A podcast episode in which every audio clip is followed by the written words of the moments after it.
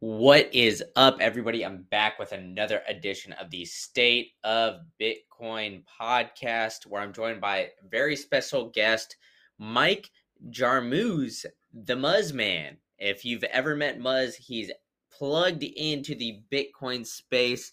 He's one of the leading venture capitals firms and Lightning Ventures in the space. It has a syndicate and other things where you can get involved in, where we went into that a little bit at the end of the show. But overall, Muzz is just a great dude, a great ambassador for the Bitcoin space. He really breaks down venture capital, and he presents at a lot of these conferences as well. Very approachable. So if you can, go up and say hi to him at one of these things. He mentions at the very end where he's going to be all around the globe. And as always, ladies and gentlemen, this is not financial advice. Everything you hear in this podcast should not be taken as financial advice. Everything is the opinion of Muzz and myself and is for entertainment purposes only. And last housekeeping order. Wherever you're listening to this podcast, please give it a 5-star rating. Subscribe. And check out my YouTube channel. I do live streams of this every Thursday. The time varies depending on the guest, but I do tweet out the times, and I put the general, reminder of the time out on my YouTube the day before. So be sure to check that out. Like this video, give it a thumbs up, share it around with friends and family, and give Muzz a follow and check out everything he's got going on. Now, let's get into the episode. Whoosh. Bing bong. I am live with another edition of the State of Bitcoin podcast. And I'd like to thank everybody listening on any podcasting 2.0 apps such as Fountain and leaving me boosts. So I've got another boost from Barn Miner. So shout out to Barn Miner, a Tampa legend. He said, Benny is building. Tampa is where it's at. And so that he's referring to the last episode. If you didn't listen to it, it's about the grassroots movement with Benny Hoddle, Benny Blader, a Bitcoin Lightning dev, overall great dude. And starting the grassroots movement down here in Tampa. And then I'd like to thank my sponsor, coddle.co. That's coddl.co. They have the best punch plates in the biz. So get your Bitcoin off of an exchange, get it in cold storage, and store those seed phrases with a punch plate. Use promo code GREENCANDLE at checkout. That's GREENCANDLE, and you'll get 10% off your entire order. I'm really helping you guys out here. I'm helping you get your Bitcoin off of an exchange and saving you a little bit of dry powder so you can buy some extra sats. So be sure to do that. And now, with all that mouthful, I do have a very special guest sitting in the waiting room who's actually got to deal with Fountain. We could talk about that here in a second, but I got Mike Jarmuz, the man, the myth, the legend. Muzz, how you doing today, man? Awesome. I'm doing awesome, and thanks for having me. And this is a great way to break up a Thursday. So really cool chatting with you. Yeah, for sure. So, obviously you're one of the founding partners of Lightning Ventures, and you guys have a very special deal going on with Fountain. You mentioned it a little bit in pre-show when I was telling you I was going to read those boosts. So why don't we just start there? We'll start with what is Lightning Ventures for those who don't know, and then what is the deal that you guys got going on with Fountain?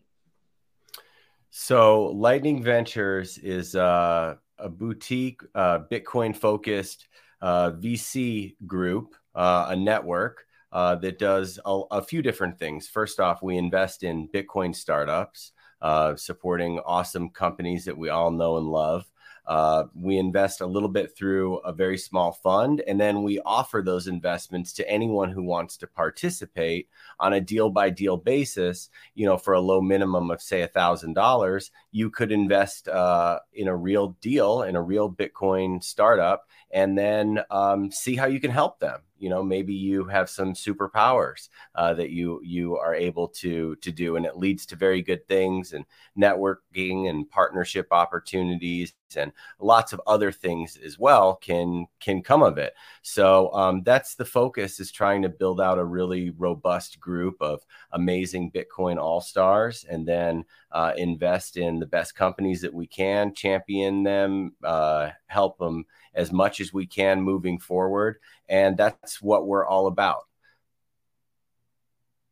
Awesome. So yeah, then what's the deal? What's the deal going on with Fountain? Are you guys helping them raise some capital right now? So they haven't announced it yet, but they had a successful round right now. And to close it out, we have an allocation in Lightning Ventures that can be announced publicly and spoken about. Unlike a lot of those type of investments, they can't be solicited publicly or talked about. Fountain is an exception to that right now, so we can mention it. But yes, you can invest in Fountain, the podcasting app, on the same terms as the other VCs that participated in this round. And these are not token sales or ICOs or nonsense. These are real investments. So it's kind of cool if you love a company or a fan of theirs. You can also get started with angel investing for like $1,000, and you can learn. And there's no shortage of things to learn along the way when you get started in this sort of thing. So that is the deal with Fountain. Awesome stuff. Awesome stuff. Well, let's bring it back then. So for those in the audience who may not know you or not, heard your story, why don't you tell us a little bit about your background and how you got into Bitcoin? Sure. So, I saw Bitcoin on a message board and dismissed it like a long time ago. And then it resurfaced, right around somewhere in that $3 or so area, somewhere around there. The Kaiser report right around then was, started really talking about it a lot more, mentioning it more.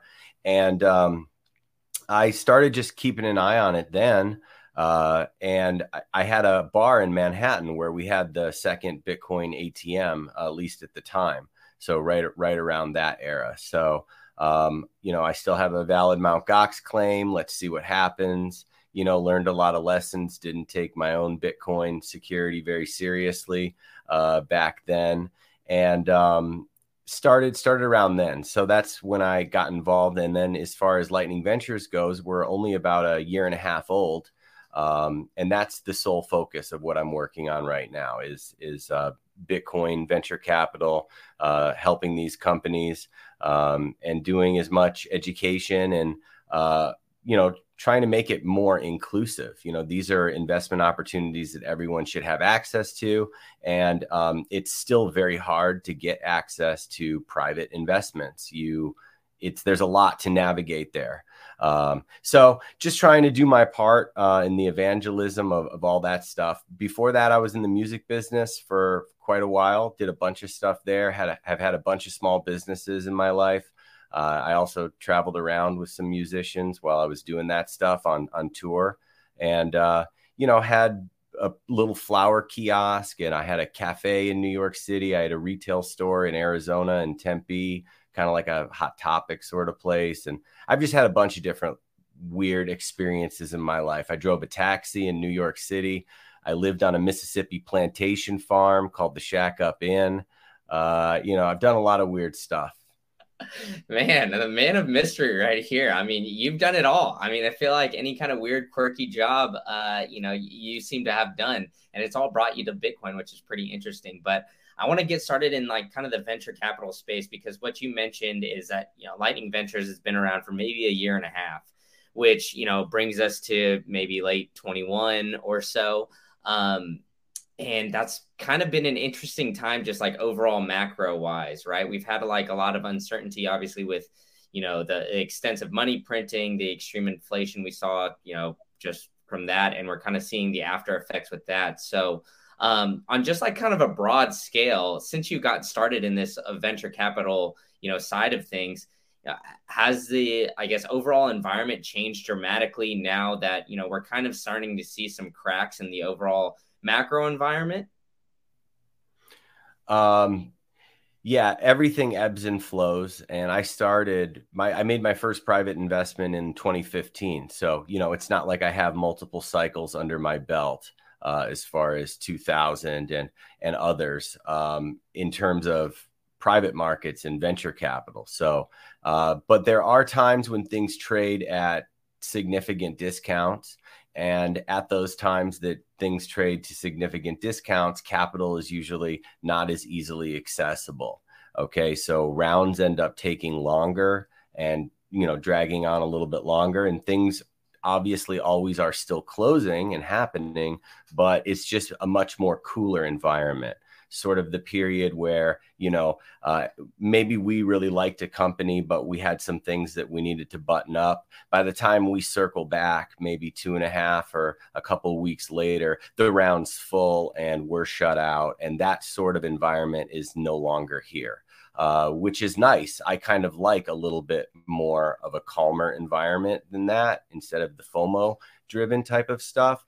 But at the same time, it's too cool, because there's a lot of founders who can't get over the line. The word oversubscribed is seen less and less, because, you know, maybe they got 50 to 80% of the amount that they had originally intended to raise. And that's enough to kind of get to the next milestone and do what they need to do. They don't need all of it right now, especially given the surroundings, you know. So then it's kind of like, okay, well, we're not like closing the round and announcing it just yet, but like no longer in active fundraising mode, like in active build mode. But then, like, if the phone rings, we'll still take a check. You know what I mean? Like any inbound, just kind of like that period. So that kind of becomes a new like end period with stuff. But yeah, it's definitely cooled off. I mean, even just from 1.5 years ago, when we did our first syndicate or first started investing through our little small fund, you know, this is way different. This is probably as slow as it's been. It's not even like it was slower 1.5 months ago. Like I would say right now is probably that. Yeah, and that kind of leads to, like, you know, I guess an interesting time and interesting discussion with all of this, because, you know, not only with, you know, the weird macro environment that we've had, we've also had kind of a lot of, I guess maybe not Bitcoin FUD, but crypto FUD, which seems to affect the Bitcoin market, right? We've had FTX and some of these other companies kind of, you know, blow up on the spot, go up to extreme evaluations, and then seemingly go bankrupt, right? Where, I mean, we're seeing a lot of exchanges and other, you know, I guess outside Bitcoin companies, maybe some Bitcoin mining companies and other things kind of go bankrupt as well. So is that kind of, I guess, do you think playing a little bit of a role when it comes to, you know, I guess maybe some of these fundraising, or are you, I guess, dealing with more, I guess, Bitcoin maxis where they kind of understand the ebbs and flows of the market and they just really believe in, you know, the technology of Bitcoin? Okay, so it's not just like this phase that we just went through, Three Arrows Capital, FTX, BlockFi, Celsius, you know, the smaller ones, the HODL knots, all of these other things that just kind of happened. Okay. I don't think that is it, because, you know, look at the NASDAQ. You know, look at the growth name stocks. I mean, look at the way everything is down. Everything, you know, even housing. And, you know, I'm not like this type of guy. That's like a Dylan LeClaire type of stuff. But, you know, just looking at the way the wealth effect is, you know, when the 401ks, the statements come out, like the layoffs are accelerating. GM just the other day announced another 500. It's everyone starts to tighten up, and there's kind of no avoiding that. But it feels like Bitcoin is holding up a lot better than this other stuff. I mean, Wish.com was an IPO that I had. You know, it went from $32 to like 40 cents, you know, which is probably where it's trading at right now. Like people think Bitcoin is like volatile or not as safe. You know, all of them, you know, Get Around and you know, every IPO like hot name in the private space has just been such a terrible IPO lately. And that's where I have a lot of my investments, you know, so I keep a pretty good eye on that market. You know, something like Klarna getting cut from 48 billion to like 15. You know, that's a big haircut. You know, the Impossible Foods, those type of big names have just seen their valuations get killed. SPACs have been canceled, you know, Circle. The USDC Circle, they had a failed SPAC of like, it was supposed to be like $9 or $10 billion, just ended up not happening at all. So you have this like the worst IPO market, maybe potentially on record, I believe. You know, I don't quote me on that, but I believe it's the worst, slowest period on record. So, you know, a lot of liquidity dries up real quick. And I think that it's just felt with everything. And I think Bitcoin is surprisingly holding up pretty well. Yeah, and it is. I was kind of making that point the other day as well to somebody I was just talking to anecdotally. So, you know, it has kind of been just like floating around this 25K-ish mark where it seems like everything else is kind of falling and crashing. And, you know, you did mention something interesting when it comes to a lot of these IPOs and other, you know, SPACs and everything else, just showing like extreme volatility in the market. Whereas, you know, obviously kind of the knock on Bitcoin for quite some time was Bitcoin's too volatile. Bitcoin's too volatile with everything, right? When it comes to the USD price, exchange rate, whatever you want to call it. But now that we're seeing, you know, a lot of money just kind of changing hands and seemingly, you know, volatility in the stock market is becoming the new norm. It seems like, you know, we're seeing stocks go up 100, 120% in a day and other things like that. You know, IPOs crashing and burning, just kind of like you mentioned. Do you think that that's going to, I guess, in a sense, almost help people kind of just stop that argument and that negative, I guess, perception around Bitcoin when it comes to volatility? And then maybe, I guess, move a little bit closer to educating themselves on the technology behind it? Yeah, I mean, volatility is like the new norm, right? And I think like some people want it. I mean, I think the Gen Z want, you know, YOLO type of returns and stuff. So, I mean, yes, super. I mean, multiple days where the NASDAQ sheds like 5%. Like there's been a good handful, and those type of things like never happened, like ever, really. So it's like, oh, NASDAQ's down another 2.5% today. Like this, just like every day, like that's insane. That's really nuts. But, you know, once you understand Bitcoin, right, like it doesn't really matter. Like the price of Bitcoin doesn't bother me. You know, I don't make a living trading. I mean, a good trade is fun if you can hit one, right, especially at the right time. But like I don't make a living doing that all day. So for me, like the DCA, just stacking, hodling, like I don't get emotional over the price of Bitcoin. I do get pretty emotional over the price of a stock. That definitely affects me, and what I call the sleep indicator, which is if you can't sleep at night, you might have too much stock. Okay. Or if you can't sleep, then that might not be a good trade that you're sitting in. So the Bitcoin thing never bothers me. In fact, nothing would make me happier than seeing it just bump around 23 to 28K for the next year and a half. Like that would be great. That would be great. Just keep stacking, you know, keep getting it. Because once you get it, the USD price eventually doesn't really matter to you. I mean, it doesn't matter to me. You know, maybe it does to people who just get in and, you know, if they're putting in $100 a week in their Swan or whatever account, and then they see that they're down 14%, maybe it bothers them. But I think once you get it, it doesn't bother you anymore. Yeah, no, I agree with you 100%. You know, I think when I first got in, I was just checking the price every single day. And then now, you know, I have the DCA set up, so I just don't even really look at it. The only time I really think about the price is I get the notification on my phone, like, hey, you bought Bitcoin just now. I'm like, oh, all right, nice. And so I kind of check it out then. But really, I just don't really, you know, actively look or care about it. Maybe if there's something going on Twitter or something else like that. But you mentioned, you know, when it comes something to stocks and Bitcoin, right, you kind of have that almost like parallel where you don't care about the Bitcoin price, but you care about, you know, the stock price. And you said, you know, the average pleb probably feels the same way, especially people that have gotten in and, you know, early on or have been in it for some time, learn the technology. But the one thing that worries me is a lot of these, you know, companies that maybe, you know, obtain Bitcoin through sales or, you know, kind of require it that way. And, you know, maybe they're trying to hold on to some and lose some of their value and do some savings in that sense.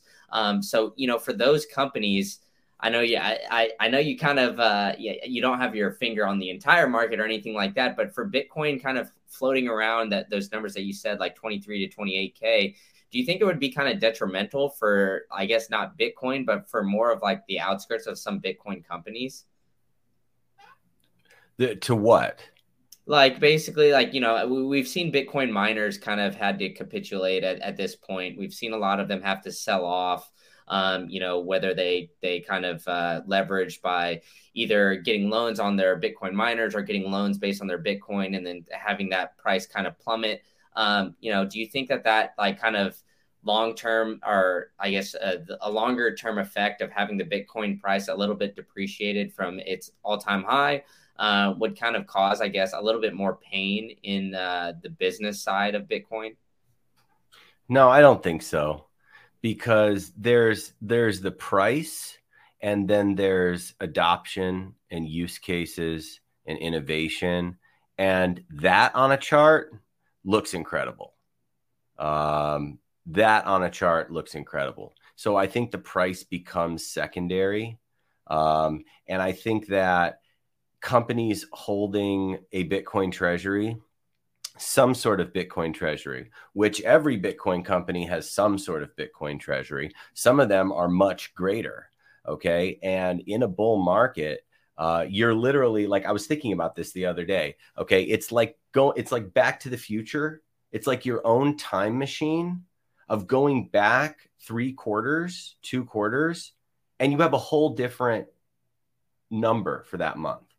Okay.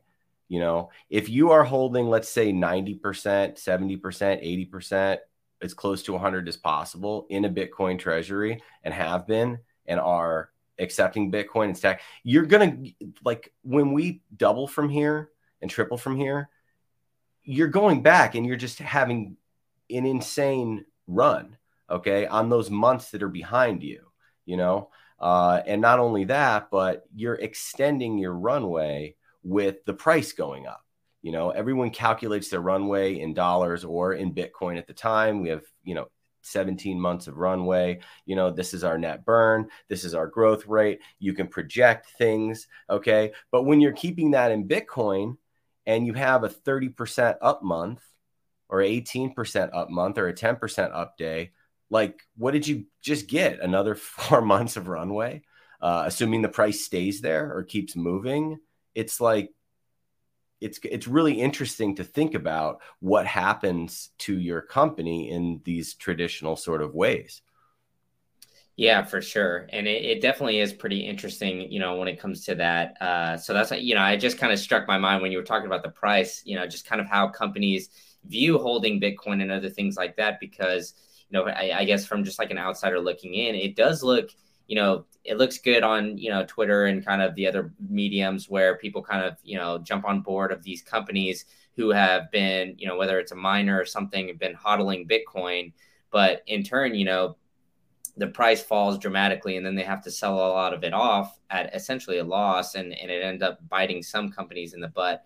But I think, you know, as now we're kind of floating around that price, the companies that have sustained and been able to kind of ride this wave are probably better suited in the long run, just kind of like you're saying, when we'll be looking back to this time and, you know, as Bitcoin, you know, moons or skyrockets or whatnot, even if it's just doubles or whatnot, they'll be sitting pretty, opposed to, you know, some of these who had to sell a bunch of their Bitcoin off. But I want to get into a little bit more about Lightning Ventures, kind of how you view, you know, investing in companies, because, you know, I've heard you speak about it a couple of times, and I think it is pretty interesting, the approach, because, you know, some VCs are more hands-off. Some like to be kind of in the weeds. So, you know, when it comes to viewing these, you know, Bitcoin companies, you get pitched, I'm sure, ideas and companies all the time. So, you know, how do you, I guess, view a company based on, you know, one, like if you want to invest in it at all, based on a pitch or talking to a founder or whatnot, and two, like kind of what's your interaction level when you invest with a company?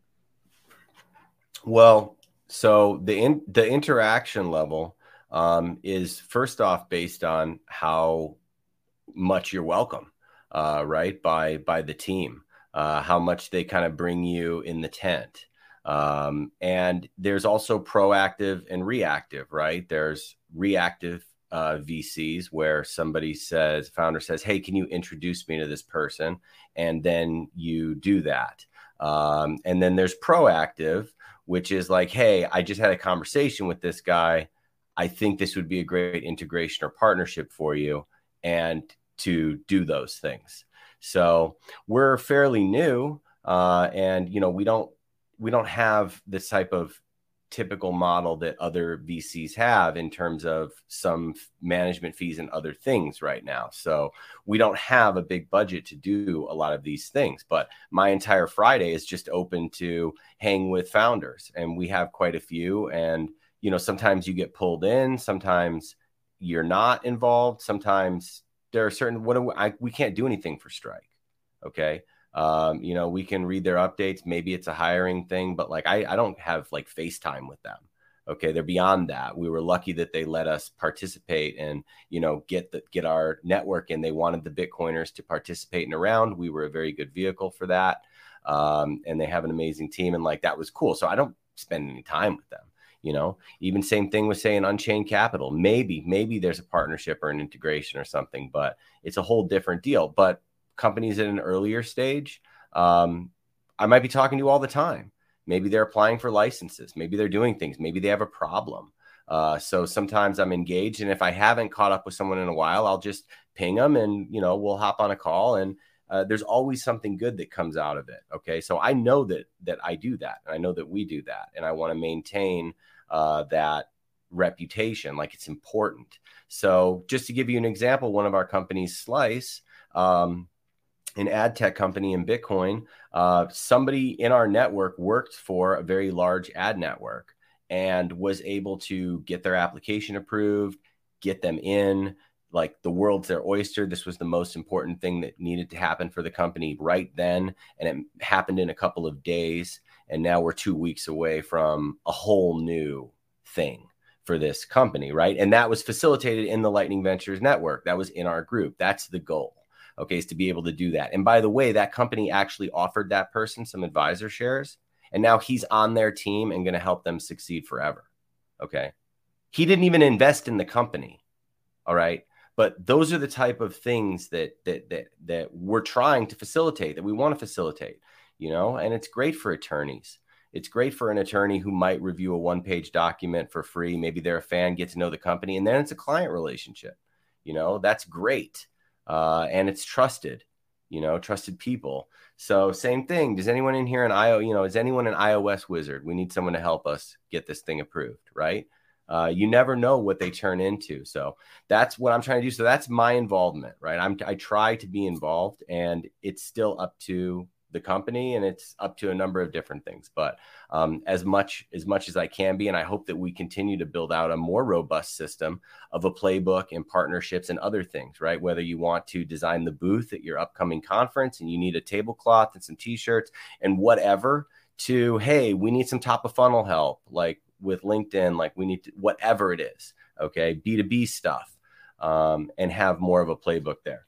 As far as what we invest in or looking for, the syndicate model is different in that we want to invest in the best stuff that we can and make that available to other people too.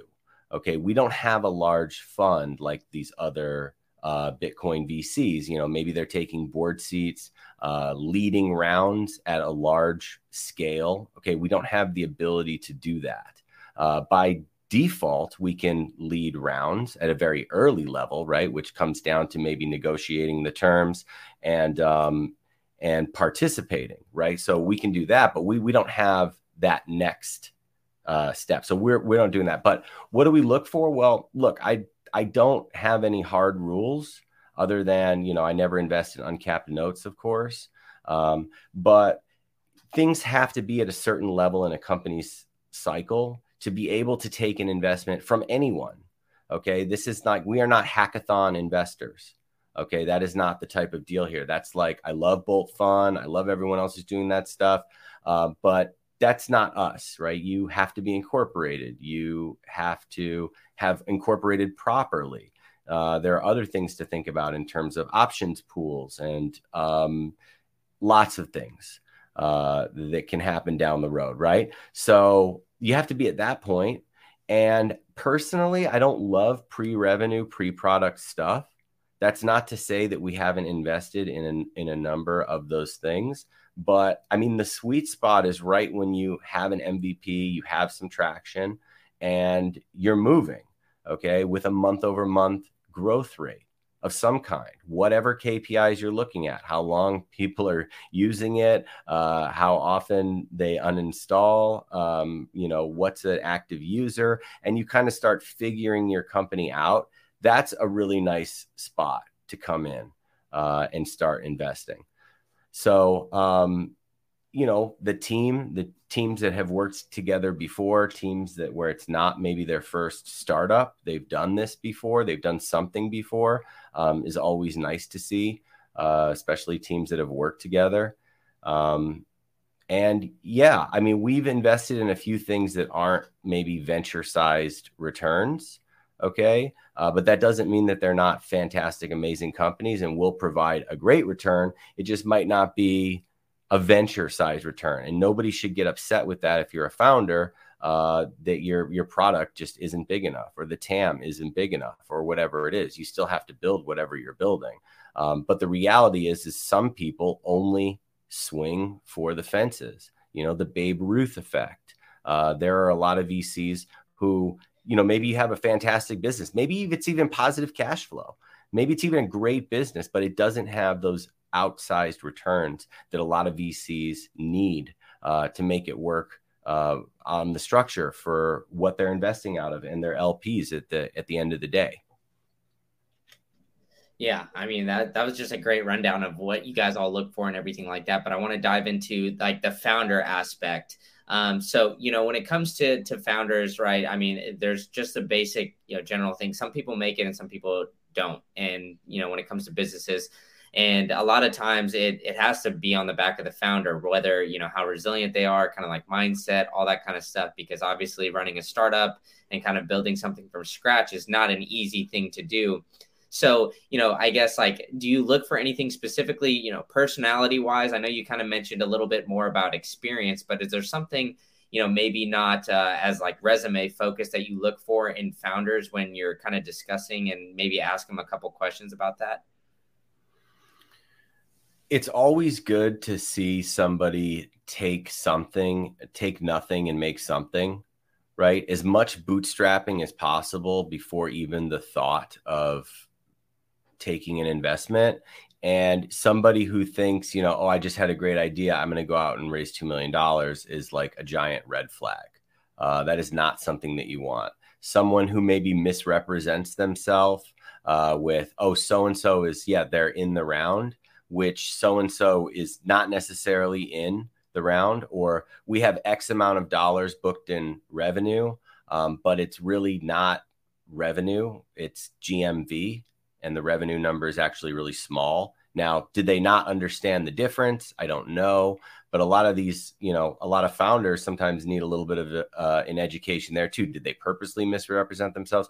I don't know. But definitely things that kind of send up red flags, as well as maybe weird personality quirks. Maybe you've never spoken with someone and they just book something on your calendar. Like that's the best way to make an enemy. Not a good idea to do. Or maybe you know, the founder just doesn't have it together. Have a Google Drive, have everything kind of in there, you know, your presentation and an executive summary, maybe some early version of a cap table or whatever you have done. Some corporate documents, maybe you have some early KPIs, maybe you have a 10-page marketing ramble that you did at some point in time on kind of a go-to-market plan, stuff that in there, stuff anything that you want that's noteworthy before you kind of go out and start trying to get some investments. Yeah, and that's a great point on like the timing of the venture capital stuff, because, you know, I think that's probably gotten a little bit less, but maybe you can tell me I'm wrong here, because I think, you know, I would imagine that a lot of you know, I guess founders are kind of jumping in at maybe like the FOMO time of things, when you saw Bitcoin price and other things like running up. And that's when they thought their time to get investment was. And that's when they would say, hey, I have this idea. I just need a couple $1 million to make it happen. But are you kind of seeing a shift in that with founders where they're kind of, I guess, expecting money to come a little bit slower during this like kind of overall macro time? So you're not seeing as many with, I guess, unrealistic expectations or maybe showing those kind of red flags? Okay. So the oversubscribed party round, the big number, that hasn't happened now. And, you know, valuations do ultimately matter. Things matter. They in the uptime, it's all about growth, right? It's talking about growth and inflated valuations. And in times like this, it's about defense. It's about your product's not live. Don't spend money on marketing. Like, what are you marketing right now if your product is not live? That is a monumental waste of money. And, you know, our best founders 8 months ago instituted a hiring freeze, you know, tightened up their ships all the way around, raised a small round back when it was a little bit still better, raised a small round just to pad their runway a little bit, even though they didn't need it. Okay. $200K something, and batten down the hatches. Okay. That's what was smart. And that was great. And not everyone does that. You know, everyone's going to do whatever they want to do, but in this environment right now, it's about defense and it's about, sustainability. And each one of these outcomes that I've personally had in a company that's outside of Bitcoin all has a different learning. Okay. It's very interesting to see what can happen. And it's very interesting to see at the end of a company's life when they're dissolving and you get that letter from the founder, okay, that he's sharing with you things that he's learned. And of course he will start another company and he wants to do things right. And like, this happens. It's life, okay? But when it happens well and you get an inside look on a lot of things, like, hey, everyone was throwing money at us a year ago, and we didn't take it. And hindsight, we probably should have took a little bit more when everyone was throwing it at us so that we would not be dissolving. Okay, so there's that. There's hindsight. Hey, we raised in an absurd valuation at the highs, and now nobody wants to invest. Okay, so, you know, as a founder, you think, oh, I want the highest valuation possible. Okay, I want to sell as little of my company as possible. And then if you fail to grow into that valuation, you just never raise again, and your company's done. And not everyone really thinks about that. So all of these type of things happen. Or, hey, it looks like the company's on the ropes. Okay, they're ready to freaking tap out. And then they pivot last minute. They rename. They do something different. And there's a whole new breath of life. You know what I mean? Those type of things happen as well when it's not looking great. You know what I mean? And vice versa. So there's just so much to learn through like experience. Yeah. And I mean, that's very interesting that you bring that up because, you know, I think one of the hardest things, you know, just from watching like Shark Tank and some of these other things, like talking to some founders, I think one of the things that is pretty difficult is the valuation aspect. And like you said, just from like an outsider, you know, looking in, it seems like just from a founder's perspective, it would be advantageous to raise at the highest valuations because, you know, you're kind of thinking in the short term, like, oh, I'll definitely grow into that. But it is interesting that you're raising, like, it could be some problems and some issues like later on down the road, you know, when you have maybe a tougher macro environment and capital or liquidity is a little bit tighter or closer to the vest and people aren't really throwing money at you. But, you know, I guess how do you, I guess, help founders, I guess, value their company? Do you help them do that if you kind of come in at an early stage? Or is it generally speaking kind of, I guess, the founder or, you know, somebody in the company that's evaluating the company. And that's kind of how you determine, you know, X amount of shares per, you know, X amount of dollars.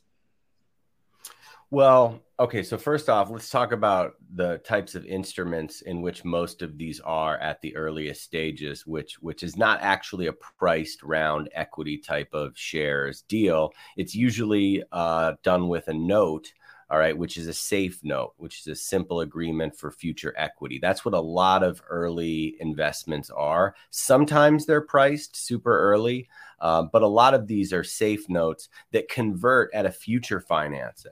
So you don't actually know the valuation that you invest in, but there are certain provisions like a cap. Some outside the U.S. have what's known as a floor.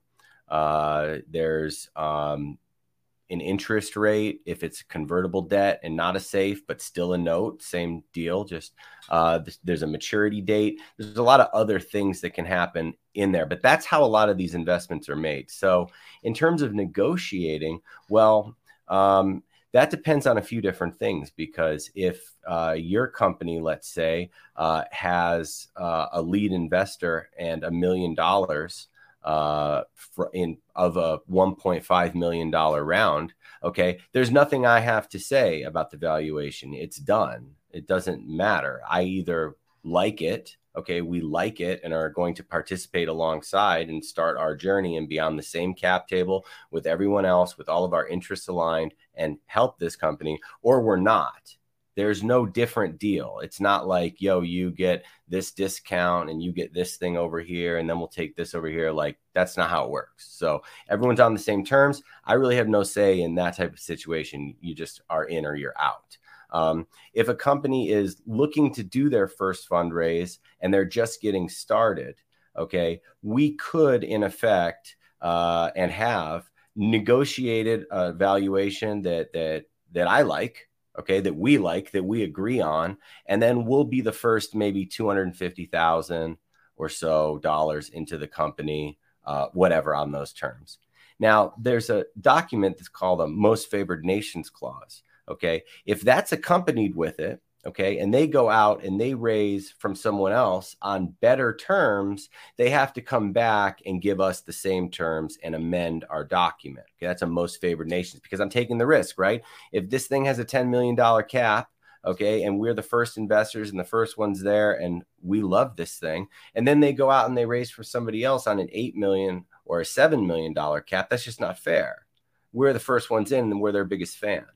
So that's another document that can kind of add for some protection there. I like to be on good enough terms with the founders where we don't need that document. Okay, they will just do that because that's the right thing to do, and they find us helpful and we are on their team, right? So that has happened as well in the past. So if the company hasn't raised before, we can kind of come to some sort of valuation. Okay. But as far as valuing your company, you know, every industry has different metrics. You know, there's SaaS valuations, there's CPG valuations, and everything else in the world that have different multiples. Okay. So in normal land, there are normal deals where a company would have, you know, 900K in ARR, and they're raising it a 16 million or $20 million valuation. And they have plenty of previous and co-investors, and like, that's a normal deal that makes sense, right? And there are many deals that don't make that kind of sense, and it's a binary outcome a lot of the time, and that's pretty much that. Yeah, I gotcha, and that all makes sense. So now let's bring it back a little bit to Lightning Ventures, right? So we're just about, I mean, we're in the third month here, starting like last month of the quarter. So obviously, like about 3/4 of the year left. You know, what is your overall outlook for 2023 with Lightning Ventures? Like, what are you guys looking to accomplish? Are you looking to, you know, do you have a set number of deals, that kind of stuff, or are you just kind of, you know, I guess, riding the wave and seeing how things go? Well, here's the thing. It's quality over quantity, but right now there is a quantity of amazing companies in the Bitcoin world. It is unbelievable. And we've been going at a pretty unbeatable pace. We've been moving a lot.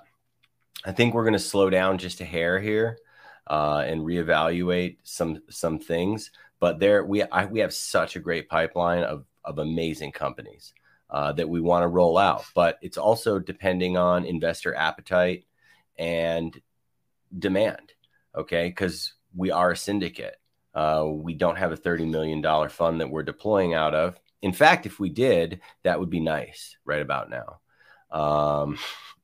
If we did have a nice $21 million fund, that would come in very handy right now. So, you know, we need a lot of things to cooperate with us. You know, we have 4 live deals right now. That's a lot.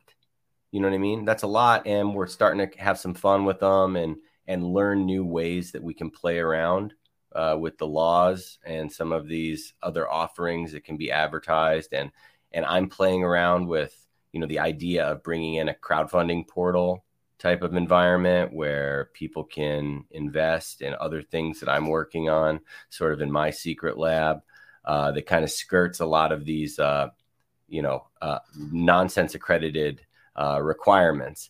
So what do I see for that? We have so many good deals right now, bro. We're going to hit the pause button a little bit. We're going to button up these 4. I wish I could talk about all of them, and we have one more that's coming. And we're going to continue to just support our companies and keep doing what we're doing. I talked to Roy from Breeze today. I love him. There's a lot of stuff going on with potential integrations, and we're just going to continue to just keep doing what we're doing, and hopefully the markets all cooperate. You know, I mean, I thought we were getting a relief. I thought that the worst was behind us, I have to say. And as Lightning Ventures, you know, really the bulk of a lot of what we did was through this entire bearish period. And let me tell you, like, it was not fucking easy persisting through this. Like, we have freaking, it is like a serious challenge. Okay. And we've deployed over $6 million. You know, from plebs, from our fund, like, getting people involved, like helping these companies, like that is fucking hard. Okay. And it's not like we raised, you know, 10 million from LPs and just deployed it. Right. It's deal by deal, and it's like a lot. So I would love to keep running. I would love to keep running and growing and do more education and stuff and do more content and get people together. I want to have a whole mining side. You know, a whole mining side where we're able to facilitate partnerships on the back end, even if we're not investing. By the way, a lot of mining companies are incorporated as LLCs. There's a whole other component with a lot of mining things that make them a little less friendly for venture capital. Okay. But we have a ton of partnerships. We have a ton of a stable. Okay. So, like, what do you need? You have a ton of miners. You want to buy a ton of miners. You have a ton of power. You want a ton of power. Something else. Which one of those are you? Let's field it on the back end. Let's facilitate the partnerships. You know what I mean? Maybe we can have a great little business there. So that's something that I'm trying to put together, develop the scout program. You know, if somebody knows of a founder that wants to raise and wants to connect us, that's awesome. And we share a percentage of those deals when that happens with the person. That's not a handshake deal with me. That's a real deal, DocuSend, the whole shebang. So would like to do that. I think that's about it. And maybe figure out how to use some of these fancy dancy tools online, you know, podcasts and this, that, and the other thing, you know.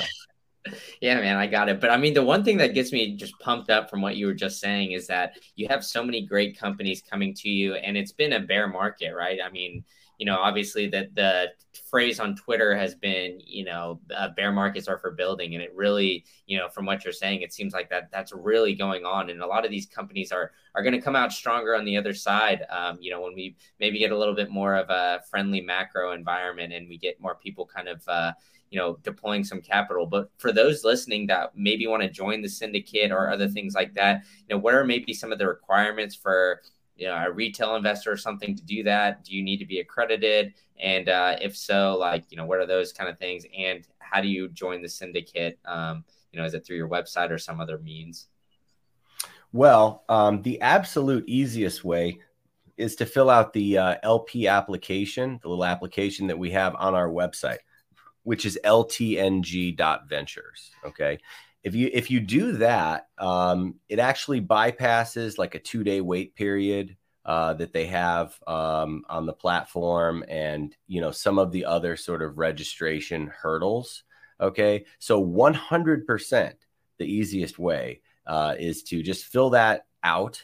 Okay, and we'll send you a custom thing.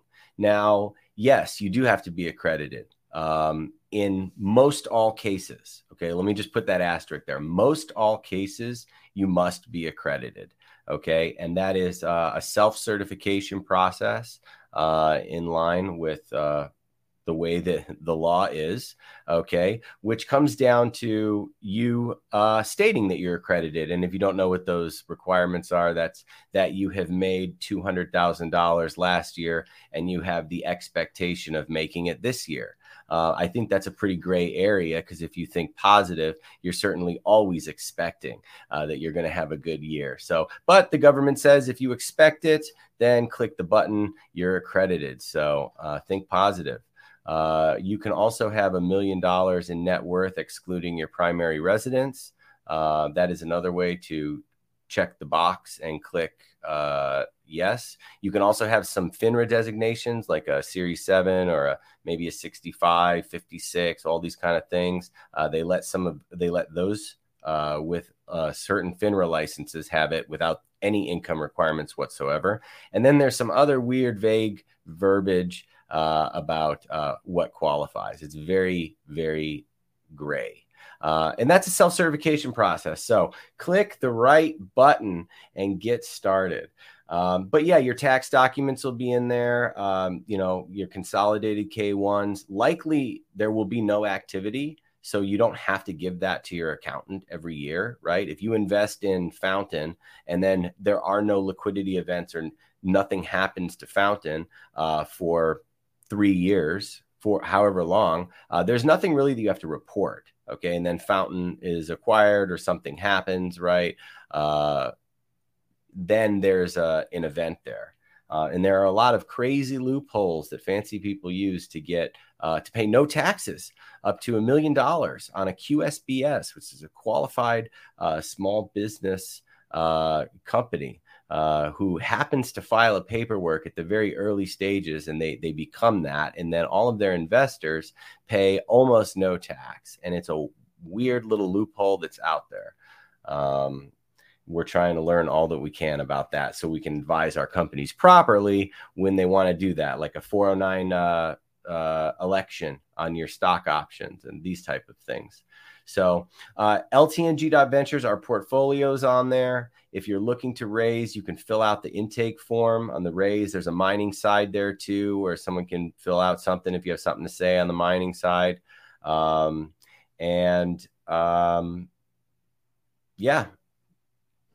Any questions, hit me up. Yeah, that's great stuff. So everybody, if you can, go check that out. Go check out the, accredited investor kind of form and everything like that, and fill that out as you wish, I suppose. But another aspect one last question before I let you go here is, it seems like you're building a great network, and that's a big part of the value add that you bring to a lot of these companies is, you have, maybe iOS engineers or just kind of like this network of people that are in and around the Bitcoin space in some way, shape, or form that you can bring to these companies and, just like kind of help them with their business, help catapult them and bring them along.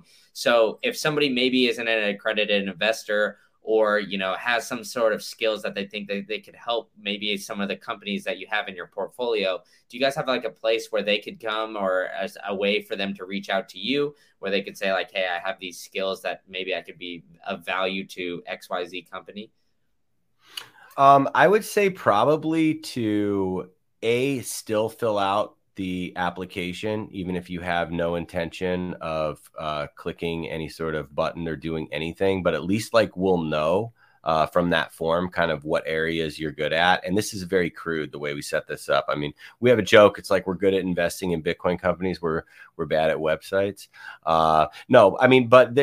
There's things on there to where we get an idea, and then we'll at least have the information moving forward. Can hop in the Telegram channel. Sometimes there's word of jobs or other things in there. If it gets too noisy or spammy, I'm going to have to figure something out, but so far it's okay. There's some opportunities and stuff that are in there. And, you know, participating in a scout program, if that's something that you're interested in, you don't have to be accredited for that. You don't have to be accredited to be an advisor to a company. You don't have to be accredited for many things. So you can always participate that way.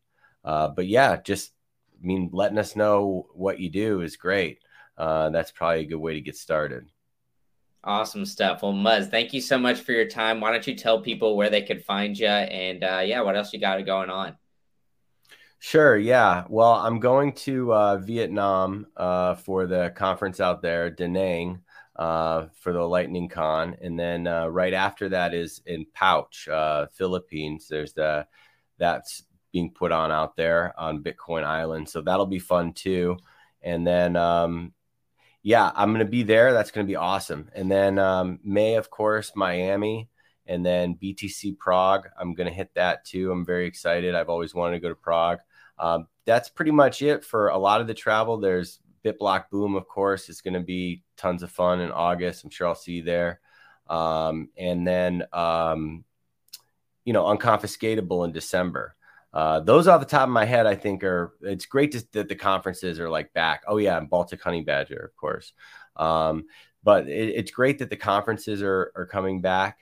And yeah, me, I'm just Mike Jarmuz on Twitter, and that's it. Yeah, and all that stuff will be in the show notes. The Lightning Ventures website will also be there, and in the comments on YouTube if you're watching it there. So be sure to check them out, and yeah, give Muzz a follow and come up to him on one of these conferences. Muzz, overall great dude, so I can attest. I met him in person a couple times, so. Give him a beer or coffee or something like that, depending on what he's doing. So Muzz, thanks so much, man. I really appreciate your time tonight. Thanks, Brandon. All right. Well done.